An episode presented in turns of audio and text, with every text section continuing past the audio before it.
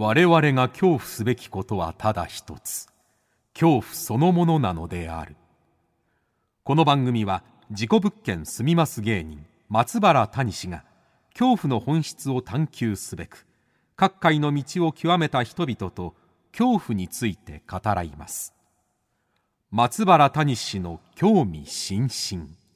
ご一緒に恐怖の感性を磨きましょう。こんばんは松原谷氏です、えー、今夜の対談相手は、えー、先週に引き続きまして会談会の巨匠稲川淳二さんでございます、えー、今週はですねまああの稲川淳二さんのねコロナといいますかルーツだったりとかいろいろ他ではなかなか聞けない話も、えー、たくさん先週から聞かせていただいてるんですけれども、もう今週は特に、まあ、階段なぜ階段一本になったのかなぜ、えー、このミステリーナイトツアー階段ナイトツアーを始めるかに至るきっかけであったりとかですねまた、まあ、階段とは稲川さんにとってどういう意味合いを持つのか、えー、いろいろちょっと深い話まで聞かせていただきましたので、えー、ぜひともそちらの方聞いていただければなと思います。えー、番組をリアルタイムでお聞きの方はぜひ、ハッシュタグ、興味津々、ハッシュタグ、興味の今日は恐怖の今日ですね。興味津々で感想などつぶやいてください。それではお聞きください。どうぞ。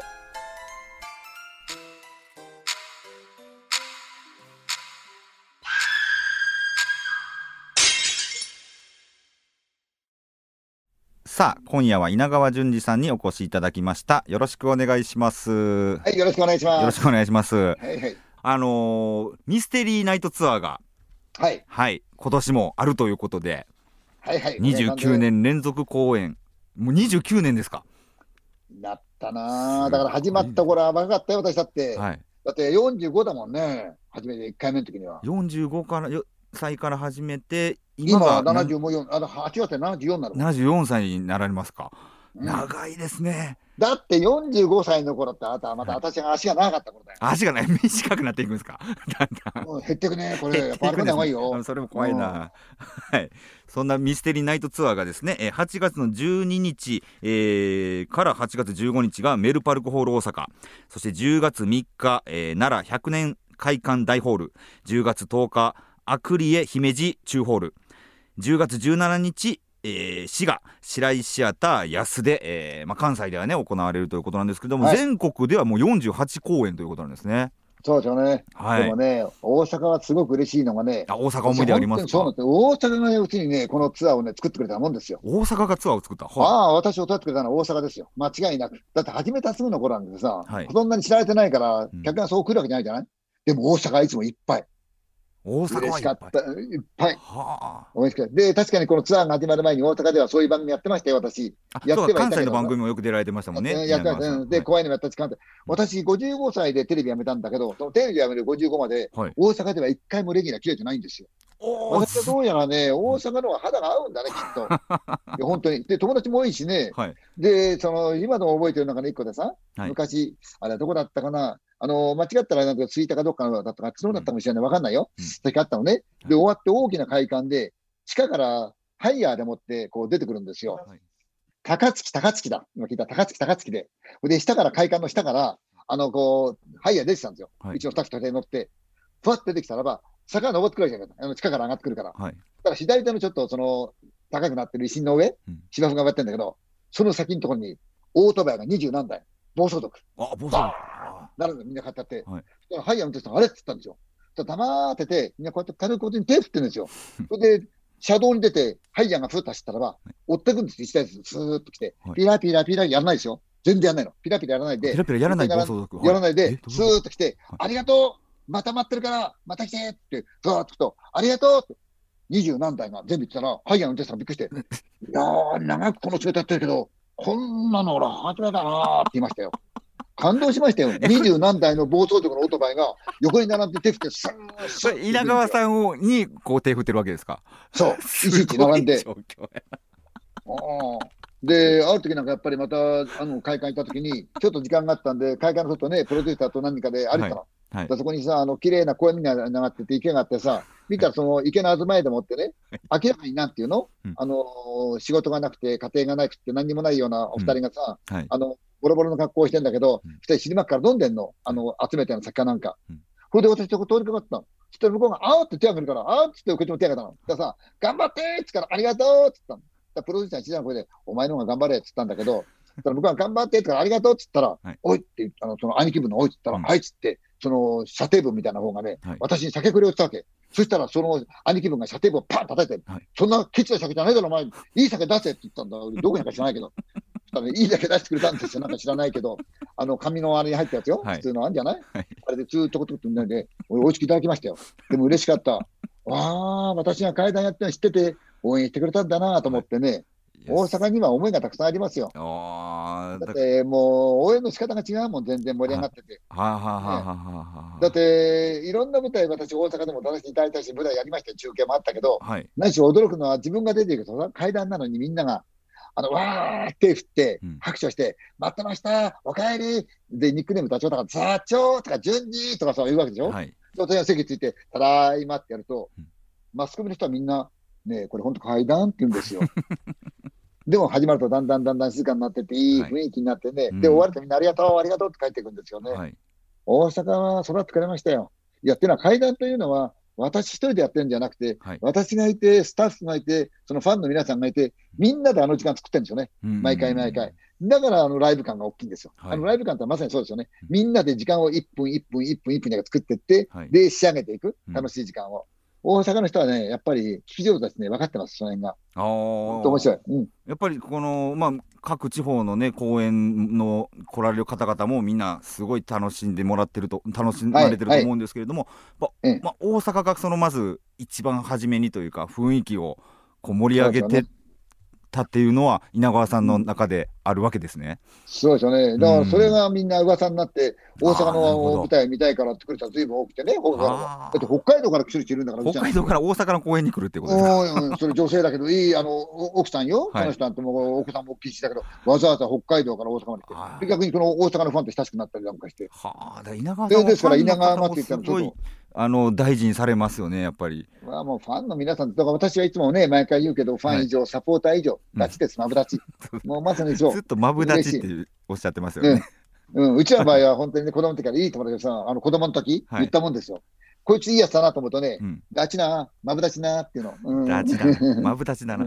はいはいはい。マブダチなっていう。だけど本当そう、あの、大阪はね、そういう楽しさがあって盛り上げてくれる。うん、だから楽しいんですよ。だからやれるんですよね。うんうん、だって大阪で以前ね、はい、あの小さな女の子を連れたお母さんが来たんですよ。はい、この方は訳があって、旦那さんと別れてしまったんだけど、うん、で、私のファンでもあって、で、なんかでもって、私、この女の子に、あの、下駄を送ってあげたんですよ。はい、下駄を、女の子可愛い下駄を送ってあげた。はい、まあ、階段でも下駄にするけれども、うん、そしたらそのおばあさんから手紙が来たの、おばあちゃんから。はい、私はその孫が可愛いけども、でもなかなかね、こういう世界だから、あの思ったようなことしてあげられないんだ、うん、で稲川さんはご丁寧に下駄をくれた、本当ありがとうございますって手紙が来てね、おばあちゃん、すごい喜んで、はい、あ自分はそんなつもりなかったけど、そうなんだなと思ったけど、うん、で毎回こう来るわけですよ。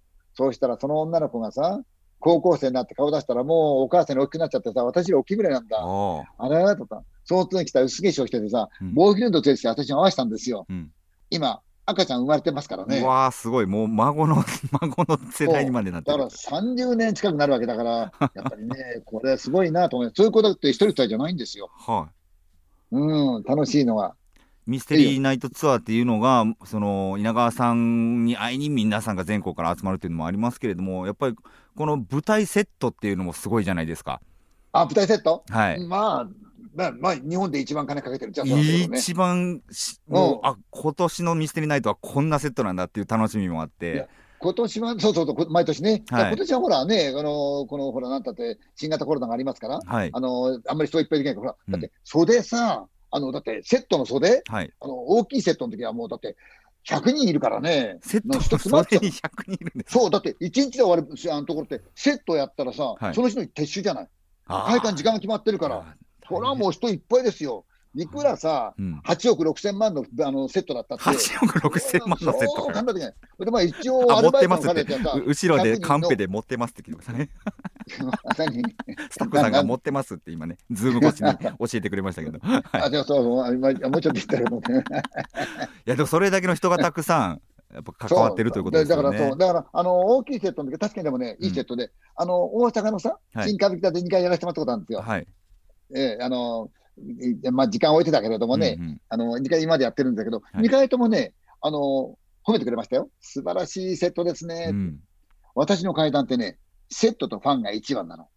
3番、4番がなくて階段が5番目ぐらい。あ、セットファンがまずあって。そう、セットとファンが1番。なるほど。最高。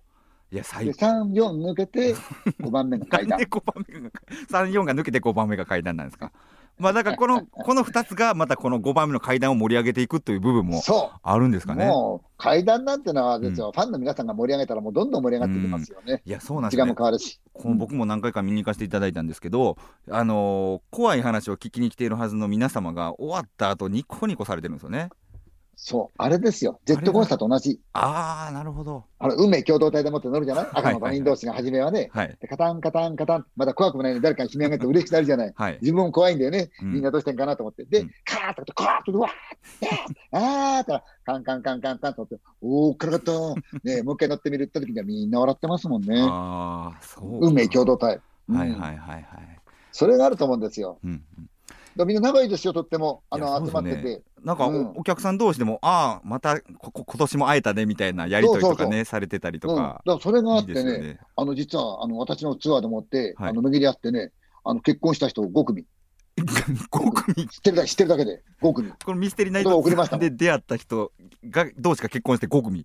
そう。終わった後、ほら、あの、はい、ちょっと店でも寄ろうかってみんな興奮してて、食べてると、同じパンフを持った人が来るわけだ。ああって話して、じゃあ一緒に話をしながら、来年一緒に行こうよなんてなって、はい、親しくなってね。だ私、言葉送ってますよ、映像で。誰々さん、誰々さん、ご結婚おめでとうございますって言いながら、準備で。めっちゃ嬉しいやろうな、それは。もう、婚活にいいんですよ。婚活おまけにね、これが不思議なんだけど、はい、まとまる二人、ものすごい美男美女。美男美女なんですね。美男美女驚くぐらいに、羨ましいくらいに、もう最高。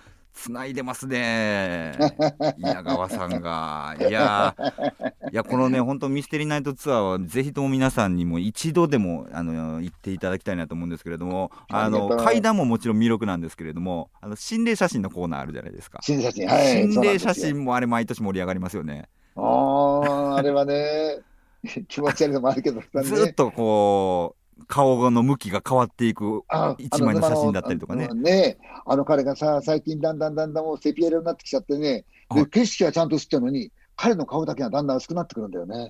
その心霊の顔だけがセピア色になっていくってことですか？うん、周りも少しセピアになってるんだけど、はい、他のあの何年もやってる写真はそうじゃん。あの写真限ってなんだけど、で特に彼の顔が薄くなってる。前はもっとね、初めの頃は怖かったの。はい、ぺっこりとあの眼下っていうの、目のところが黒かなのように開いていて、はい、それでこう尖ってな顔したのが、だんだん柔らかくなって、最近あの眼下がなくなって、はい、あのつるーっとしてますもんね。うん、あれ、初めは真横を向いたんですよね。で、目のところもそうそう、あの本当に水からね、目だけが出てたんですよ。はい、目から上だけが。はい、今、完全もう、あれですよ、鼻の下まで全部、ほら、水から出ちゃってるじゃないですか。はい、で、ほとんど正面向いてるしね。はいで、穏やかな顔になってきて、不思議だな、あんなに怖くて気持ち悪い写真だったんだけど、大事にしてたんだけどね。でもそれがさ、うん、穏やかになってきて、なんだか最近はね、あの、こう、情を感じちゃってさ、いつか消えちゃうのかなと思ったら寂しいよね、なんだか。ちょっとなんか、ダチになってる感じがありますね。そうそうそうそう写真ともダチになってる感じ、うん、そうそう。だから、あの他人に見えないんですよ。おそらくきっと彼は、年齢的には、あの写真ができた頃考えると、私と近いかもしれないけど、向こうの少し上じゃないかと思うんだ、年齢的にはね。でも、その彼がさ、ずっといると、向こうは写真で変わらない、こっちはだんだんだんだんじいさんになっちゃってるんだけど、でもなんだかね、あの写真のその人物と私が会ったこともない、その写真の、要するにましてあれ幽霊ですよね、死んでるわけだから。その会ったこともないその幽霊と、なんだか妙にね、情を感じることがありますよね。うん、不思議なもんですよ、長くやってるとね。だからもう稲川さんのお話を聞いてると、階段って怖いもののはずなのに、だんだんなんかこう、なんていうのかな、優しい気持ちになるというか、ほっこりしていくっていうのがすごい感じるんですけれども、やっぱ、うん、この階段って怖いだけじゃなくて、このみんなで、なんだろう、ほっこりしていくっていうものに、あのー、稲川さんでも意識されてるわけですか？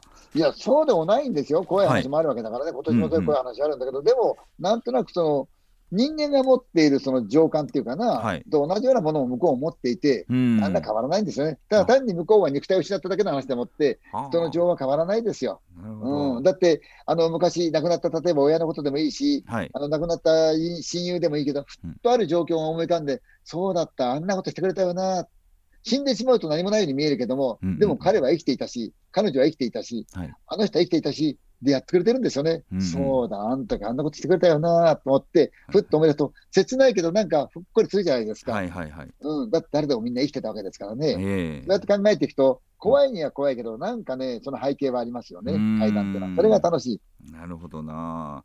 あの以前この番組にですね脳科学者の,、あの中野信子さんが、えーはい出演してくださったんですけれども、ええ。なんかその脳科学的に女性の方が恐怖を感じるその脳細胞っていうのがあなんかこう快楽と密接に結びついているっていうもう事実があるみたいでだからうん階段好きとか、まあ、そういう怖いもの好きに女性が多いんじゃないかっていう話をされてたんですけれども階段ナイトツアー、ミステリーナイトツアーの方も女性のお客さんってやっぱ多いですか？付け加えるとねうん、美女が多い。美女が多い綺麗な人は階段好きね、本当に。いこれなんでなんでしょうねや、本当に。これね、不思議じゃない。だから、あのまあ、失礼だけど、土地によってはね、はいあのここはねっていう土地あったりするじゃないですか。はい、ね、土地によっては言わない、言わないでしょ？でも、うんあるじゃないですか、言わないけど、あるじゃないですか。でも、ツアーに限ってはないの。あそうもうどどどこに行ってもだ可愛いってこの、この業界のさ、私はこうだけどさ、例えば、音の方の親方だとか、はい照明の親方だとか、はいね、後ろの美術関係の親方だとか、はい舞台監督とかみんな男ばっかりのさ、うん大変なもう、熟練の大変な人たちを、はいね、あの、技なる。あの、遠慮なく言うじゃない。うわーって言うじゃない。うんみんなが言う。まあ、と私、座長って見切れなんだけど、座長のツアーはなんでみんなこんな綺麗な女性ばかりなんだ。いや、本当ね、場所によってはね、モデルさんっていうような人がね、並ぶんだ、前の方にガッと転ぶ。は本当よ。階段って、綺麗な人がね、階段好き。だなんなんだろって階段って大体出てくる幽霊ご覧なさい。うなはいあの女性みんな美人だもん。そうですよねいないでしょ？あの、ぶっ細工な女の幽霊って。ないんですよ黒髪の長い黒髪のそこの白のなんていうんですかね着物を着たであるとか、ワンピースだったりとか綺麗ですよね。はい。うん、例えばさ、体が太い幽霊とかさ足の短い幽霊とかさ、聞かないですね、うん。いないでしょ、うん。なんかもう大変にこう横が広いね、幽霊いないでしょ、はいはいはみんな綺麗なの、幽霊は。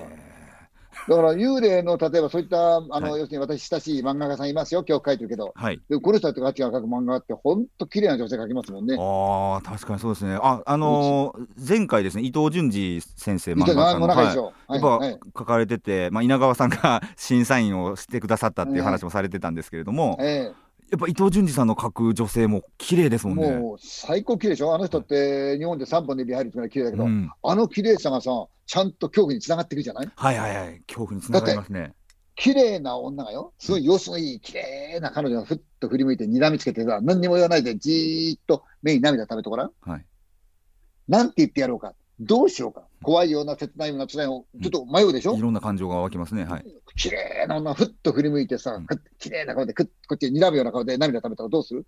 ごめんというか、どうしたとかなんかなるでしょ、はいはいはいはい。これがほんとさ、信じられないのにさ、い。でかーいさ、昔のガキデケみたいな頭したさ、ずんぐりむっくりしたようなさ、ね、さ、は悪いけど、悪いけど、ね、悪いけど、そんはない。ふっと振り向いてさ、熱い唇してさ、じっとさ、こっち見たらどうする？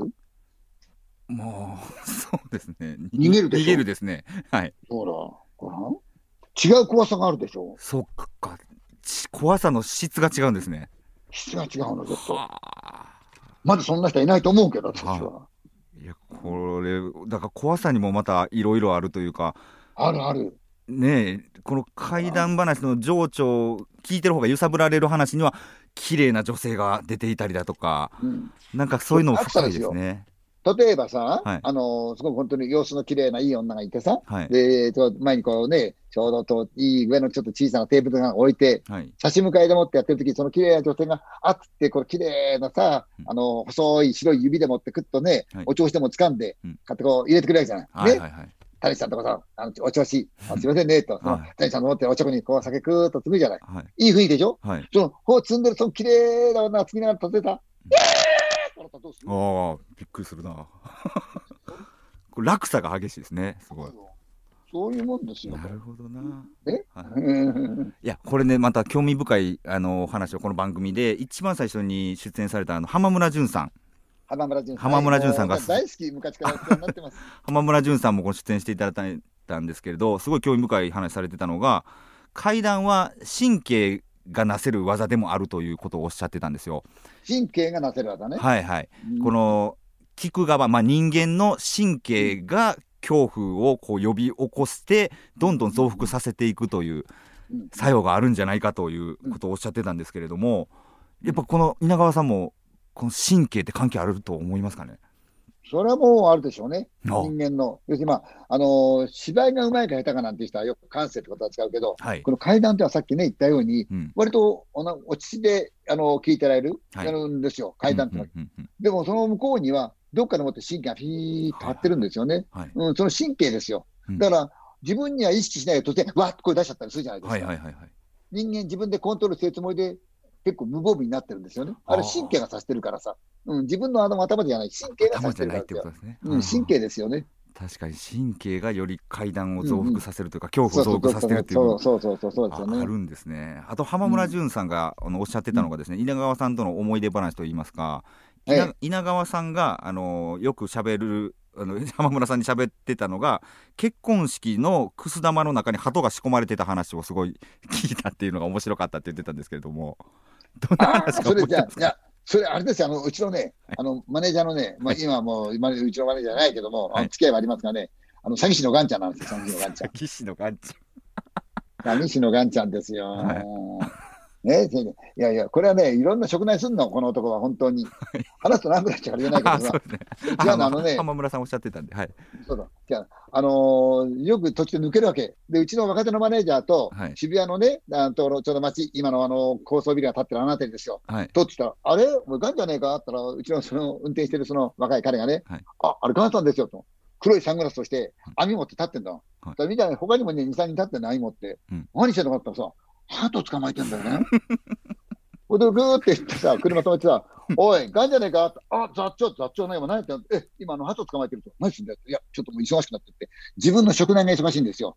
自分が好きで鳩飼ってんのね。はい、それで、いい有名な鳩を持ってるんですよ。あの、オランダやなんか、なんとかって、あの、あれ取った、えー、賞を取った鳩なんか持ってて、でこの鳩の子供はね、高く売ってるんですよ。で、そのもう一方で、鳩を使って結婚式を飛ばしたわけ。で、ちょうど大宮なんだけど、やつは。で、昔の大宮に有名なね、浜なんとか店ってのがあったわけ、大きい結婚式場が。はい、でそこと契約して、結婚式には鳩が飛びますと。言ったんで、向こうも OK したけど、ところが毎回毎回鳩逃げちゃうんだよね、飛んでっちゃうと。はいはい。うん、でひどいのがさ、うちの事務所にやったら鳩が来るから、なんだこれ。やったら、うちの事務所に鳩来ちゃうんだから最終って、全くバカで、足りないもんだからどうしたかと、渋谷行ってドバト、ドバト。ドバト捕まえてきて、白く吹きつけるわけよ、プーって。これで持ってくんだけど、あの、くす玉の入ってんからさ、鳩。酔っちゃうんだよね、シンナでそう。シンナで酔っちゃってさ、おまけにしついちゃうの、羽同士がこうやってペタペタペタペタ。うん。ついちゃうわけですよ。それで、あの、新郎新婦が青空の下、あの建物ね、宮殿みたいな、玉なんとか殿だから、あそこざーっと新郎新婦が並んで、それで、それでは青空に向け、あの、お二人の未来を祝って、鳩が飛び立ちます。どうぞって、じゃーんってなった瞬間、パッと開けたら出てこないんだよ。出てこないんで、あっと着いたら、ほら、死んだでひっついちゃったのと、ほら、もう死んじゃったのがさ、出てきて、よれ、よれてきて、また倒れて死んじゃったの、鳩がみんな。ほら、怒りますよ、向こうの関係者。結婚式でさ、出てきた後みんなはっついたりしっついたりして死んじゃうんだから。いかにしろって怒ったわけですよ。すいませんってやめて、めげないね、こいつどうしたってね、新幹線で通ったらさ、じゃあ、ちょっとに、あの、例の知ってるよ、あの、なんとかでんだろうと、もうダメだったんじゃん。はい、そうじゃないと。え今飛んでるのうちの鳩ってなんでって聞いたらば、たまらんとか店はもうダメになっちゃったけど、はい、もう一つ小さな結婚式場が駅のそばにあるんだって、でそこと契約して、そこはどんな鳩でも飛ばしけりゃいいってから、別に白くする必要はないんでね、今飛んでるのがうちの鳩。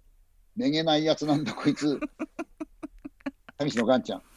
それで5月になると寂しのガンちゃん消えちゃうんだ、いつも。5月になら消えちゃうんですか？うん。で、その頃おかしいと思ったのが、はい、あの、鶴太郎さんがね、もうとっても仲いいんだけど、はい、絶対私と来たらいつもハグしたりして、そういう仲いいのよ。はい。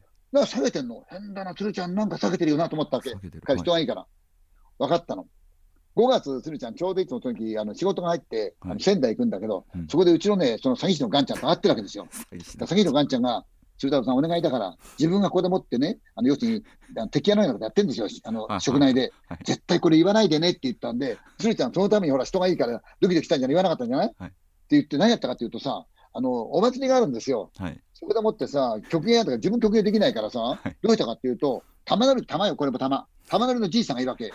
玉乗りのじいさんってもうさ、90近いんだよ。はい、そのじいさんに、師匠、よろしくお願いしますってさ、で、お願いはいいんだけど、前の晩一杯やりましょうってさ、じいさん連れて、お姉ちゃんの店行って散々飲んでさ、次ですさ、さあ、それでは玉乗りです、どうぞ師匠って言ったらさ、師匠、ほら、前の人飲んじゃってるし、もうじじい年だからさ、よろけちゃって玉乗れないんだよ。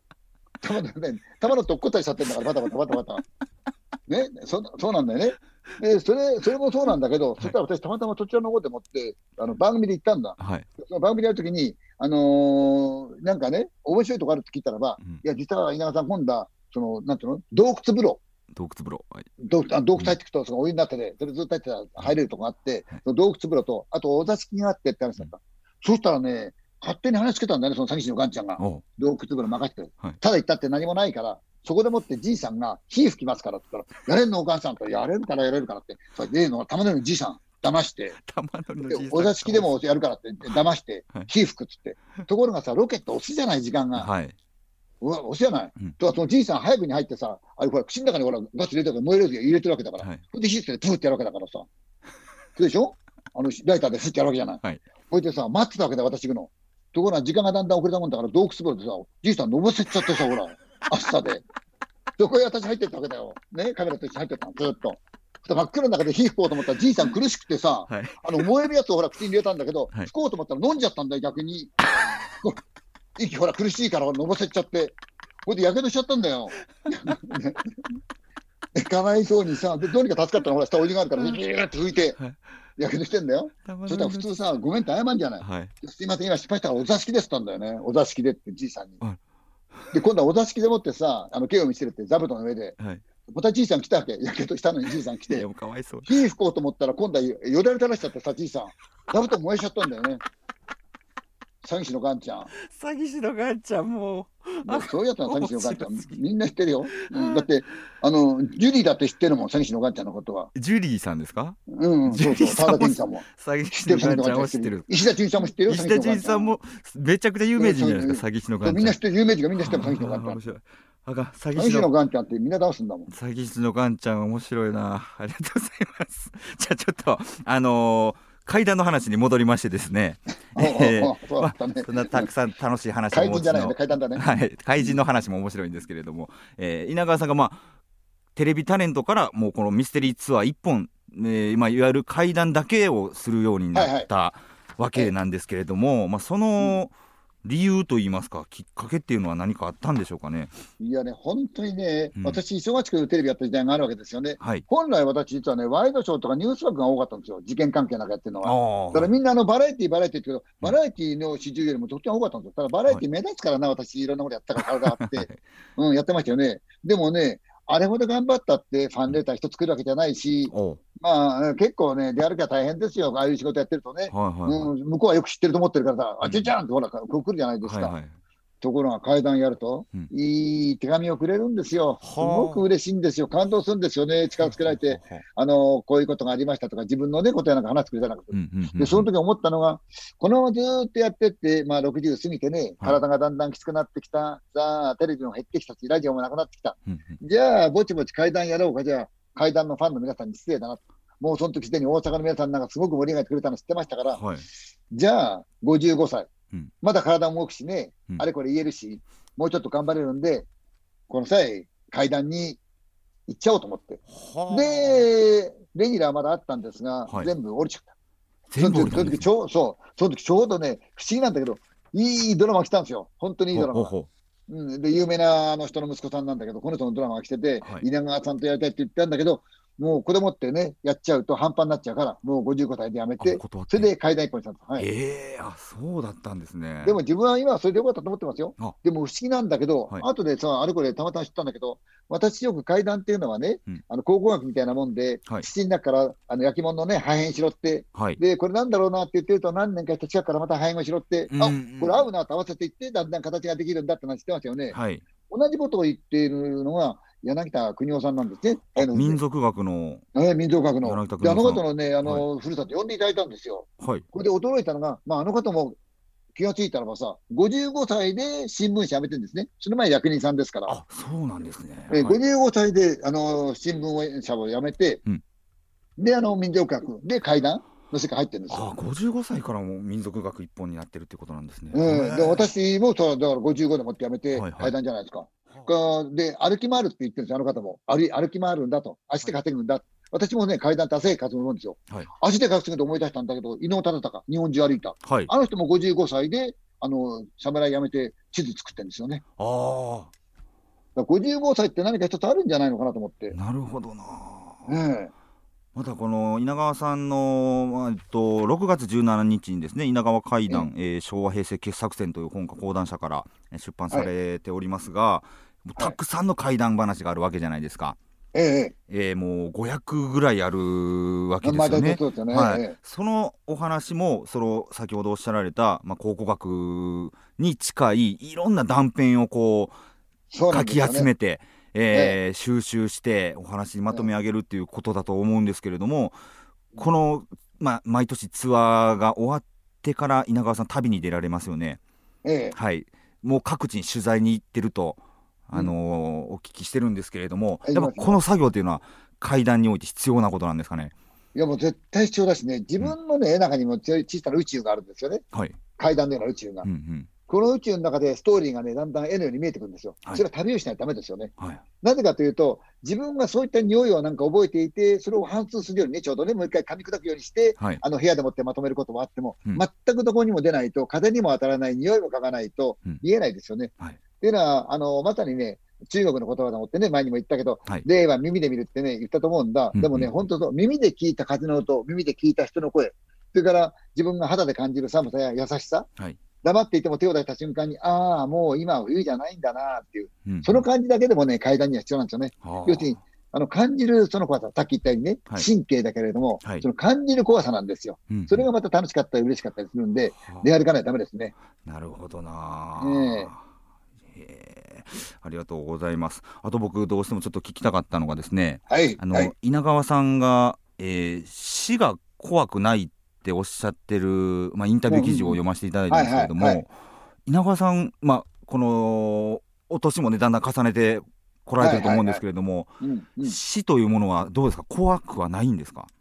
あのね自分で本当わからないのがさ、うん、若い頃ってねあのうんと入ってきて死怖くなかったんですよ、あんなにね、はい、あの無茶やってることはやってましたから、無茶やってて、本当に。はい。はいところが家庭を持って子供が生まれたら死ねないなと思ったのね、子供のために。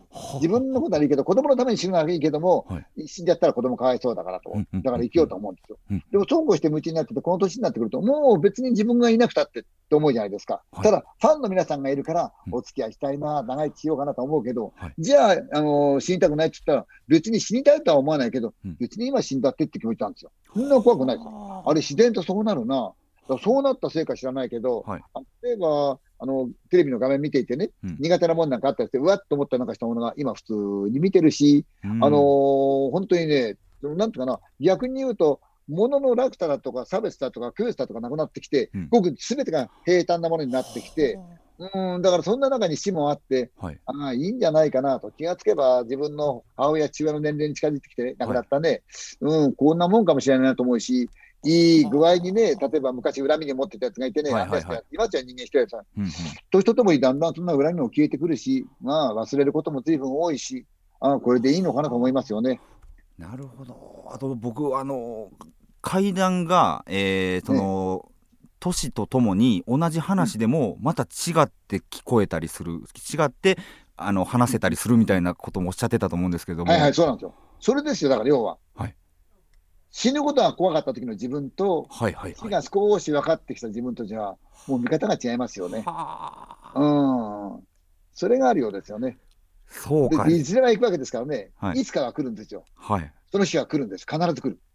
誰も必ず来るんだけど、その時に自分がどうある形もね、でもそれはもう来ることは分かってるし、だから自分は普通に自分のペースで行って、ある種、ふーっと、だからよく言ってるんですよ。最後の心霊探訪って自分ではね、その日が来たら。その日が来たら最後の心霊探訪出るわけだ。ただこの心霊探訪の時だけは、もう帰っては来ないけど、ったら何かの時皆さんには連絡していこうと思ってね、あれこれ残していこうと思って、いろんなもの、課題を。あ書き始めたと思って、だからそれ、私が思った不思議、私が思ったこういうことをいくつも書いていって、悪いけど、生きてるみんながこれ調べてみてっていうのを残していこうと思って。今書かれてるんですか、ずっと。うん、超超と集めてますよ、やってます。うん、もうずいぶん昔からそれ書いてはいるんですよ、自分ではね。はいはいはい、うん、だからそれがあるなかなか言えないけど、これ結構面白いですよね。うわそうなんですね。ねいやそうか、だから稲川さんのこれからの、まあ、なんと言いますか、夢や目標といえば、今、稲川さんが残されようとしているものを、あの皆さんにお届けするというようなことになってくるんですかね。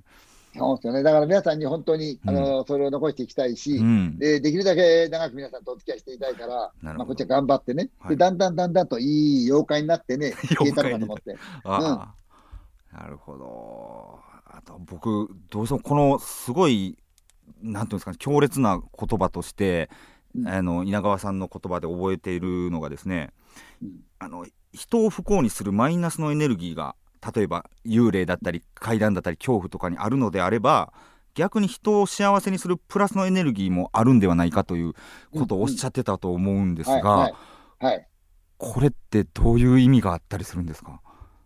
あのね、人への思いっていうのはさ、うん、あるからこそね、幽霊も怖くなるんですよ。うん、思いも何もなければ怖くもなんともないもん。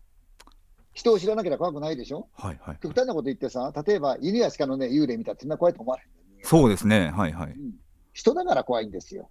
それは何かって優しさがあったり、思いがあったり、あるからですよ。うんうん、でも自分の好きだった人、自分の肉親であったりとか、自分の好きだった人、はい、それは会うことも楽しいし、嬉しいし、うん、切ないし、うんうんうん、で、それ優しさじゃないですか。はははそういうことですよね、優しさ。があるから怖いし、えー、うん、ちょっと言い方おかしいけど、例えば戦争でもって亡くなった人のね、はい、話で聞くじゃないですか。うん、古い映像か何かで、あの本当に特攻機って、まあ、本当にざらな話になってしまうけど、でも、あの特攻機に乗ってる人の大きなアップの写真があって、はい、でそのちゃんと番号が見えてるんですよね、だからパイロット見えてるわけだ、うん、この瞬間、この人は飛んでるわけですよ、砲弾を受けながら。飛んでる、はいはい、この人、見たときに、あれを見て、あ次の瞬間、この人死ぬんだなと思った、その人のことで、俺、ぞっとはしないんだな。おそらくきっと次の瞬間死ぬと思ったら、多分ずーっとするはずなんだ、怖くて。でも、このパイロットが映ってる見たときに、この人、次の瞬間亡くなるんだなと思ったけど、私にはそれが永遠に見えたんですよ。永遠この人は永遠の世界に入ってくるんですよ。最後の骨を残して、この人は永遠に生きてるんですよ。永遠の世界に入っていくんです。それが霊の優しさなんですよ。わあ、すごい。わ すごい。そうか、これって怖いじゃないですもんね。そうそう怖いとは違う、これや、優しさなんですね。そうですよね。はあ、まあ、これがプラスのエネルギーじゃないかっていうことでもあるそうそうそう、そうですよ。だってそれ見て、こっちがぐっと前出るじゃないですか。引かないでしょ、はい、引いてしまったらマイナスのエネルギー、でも引かないでしょ？出るでしょ、はいはい、プラスですよね。すごい言葉を聞けたような気がします。ありがとうございます。えー、はい、さあ、それではですね、毎回ゲストの方にあのお尋ねしてるんですけれども、すみません、松原谷氏へ何か質問をいただけないでしょうかという、えー、ことなんですが。いやいいじゃないですか。あいい私は、はい、あの、だあなたに質問していいんでしょ？だから。はい、もちろんです。いいんでしょ、質問して。はい、ね。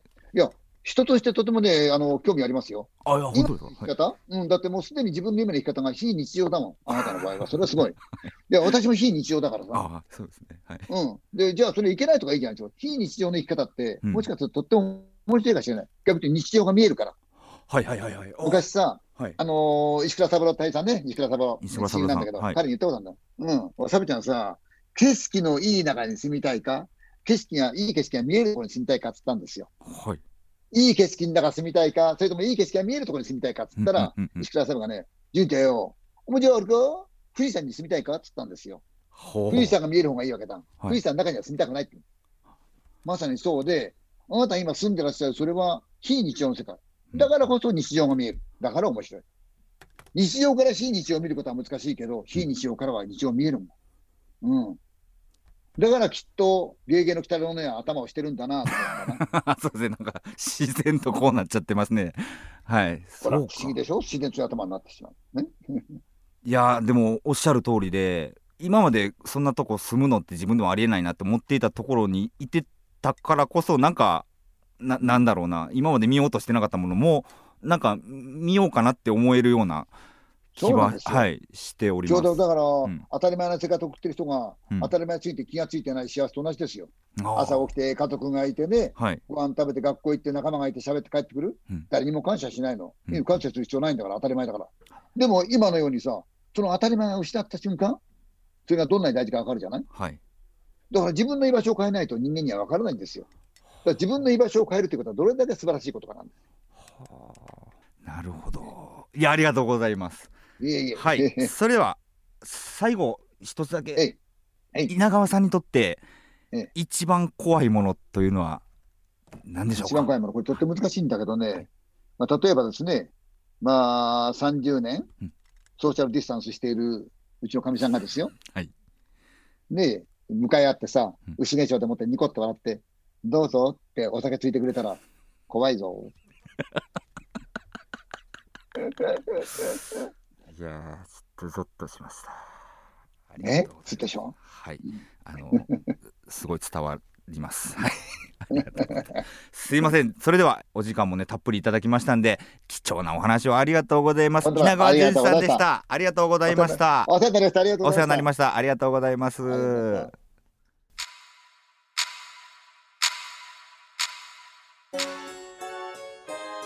いかがでしたでしょうか？はい。えー、すごいですね。ずっと聞いてたいですけれどもですね。えー、まあ、ぜひともですね、そんな稲川淳二さんを生で聞いてみたい、生で見たいとお思いの方は、稲川淳二、えー、怪談ナイト、ミステリーナイトツアー2021、こちらお越しください。関西の方では8月12日木曜日から8月15日日曜日までメルパルクホール大阪。10月3日日曜日、奈良100年会館大ホール。10月10日日曜日、アクリエ姫路中ホール。10月17日日曜日、滋賀白井シアター安、えー、こちらの方で公演されておりますのでぜひとも皆さん行ってみてください。生順次を体感してください。よろしくお願いしたいと思います。さあ来週は一体どんなゲストの方が登場するのでしょうか。恐怖の感性を磨いてお待ちください。ということで松原大臣の興味津々。今宵はここまでです。皆様どうかお元気で。さようなら。